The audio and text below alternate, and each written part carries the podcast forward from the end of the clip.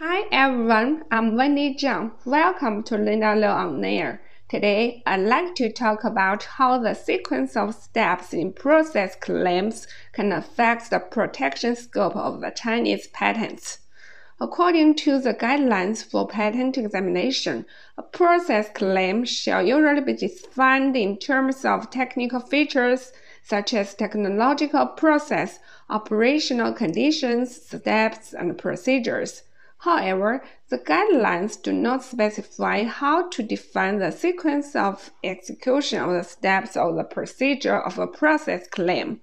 Therefore, at the stages of patent prosecution and enforcement, disputes frequently arise due to various interpretations of the sequence of execution of the steps in a process claim. In the case that the process claim clearly specifies a sequence of execution of the technical steps, it should be considered that the scope of protection of the process claim is limited to the specified sequence of execution as provided in Article 59 of the Chinese Patent Law. The scope of protection of the patent right for invention or utility model shall be determined by the terms of the claims. The description and the appended drawings may be used to interpret the content of the claims.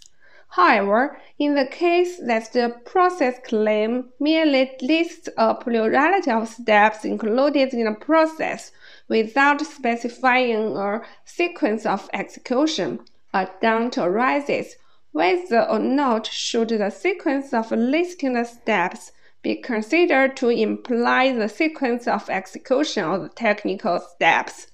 To answer this question, interpretation of the Supreme People's Court on issues concerning the application of law in the trial of disputes over infringement of patent rights 2 provides Article 11 where the sequence of technical steps is not specified in a process claim, but a person of ordinary skill in the art can directly and clearly learn that such technical steps shall be exploited according to specific sequence upon reading the claims, description, and drawings the People's Court shall decide that such sequence of steps is a limitation to the protection scope of the patent.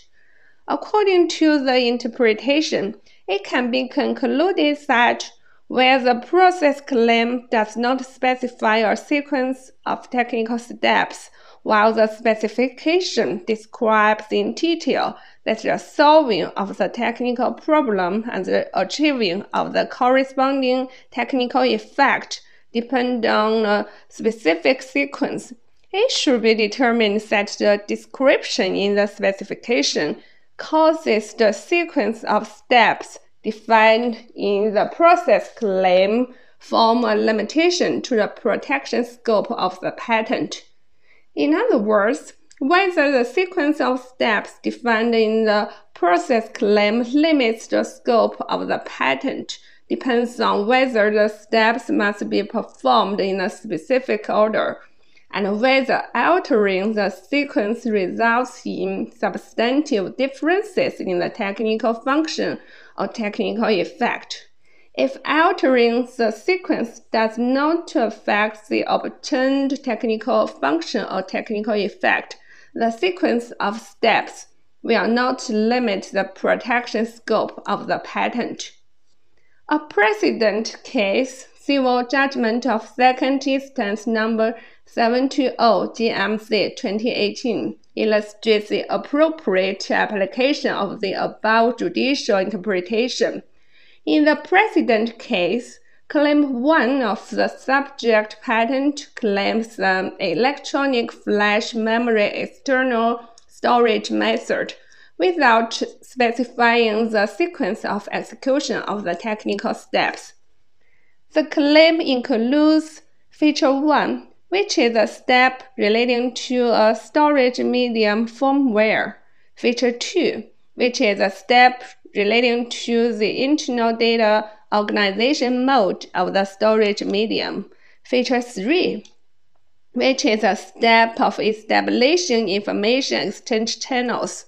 Feature 4, which is a step relating to the method for supplying a working power. And feature 5, which is a step relating to the standard for information exchange between the host machine and the storage device. Based on the steps described by the features, these steps limit the subject matter of Claim 1 from basically different technical aspects. Upon reading the claims, description, and drawings, those skilled in the art will not get the idea that the above steps must be implemented in a specific sequence. Further, considering the technical functions or technical effects of executing the steps, the execution of each step is not corresponding to a unique order no substantive difference will be made in terms of technical function or technical effect due to adjusting the sequence of execution of the steps. Therefore, the sequence of steps in Claim 1 is not a limitation to the scope of protection.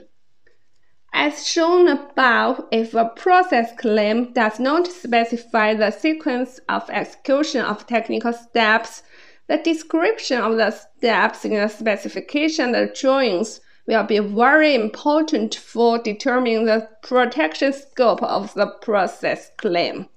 IP practitioners are required to give more consideration to the drafting manner of the process claim and the related description of the embodiments in order to properly reflect the technical solution to be claimed without narrowing down the scope of protection due to limitations imposed by the sequence of execution of the steps.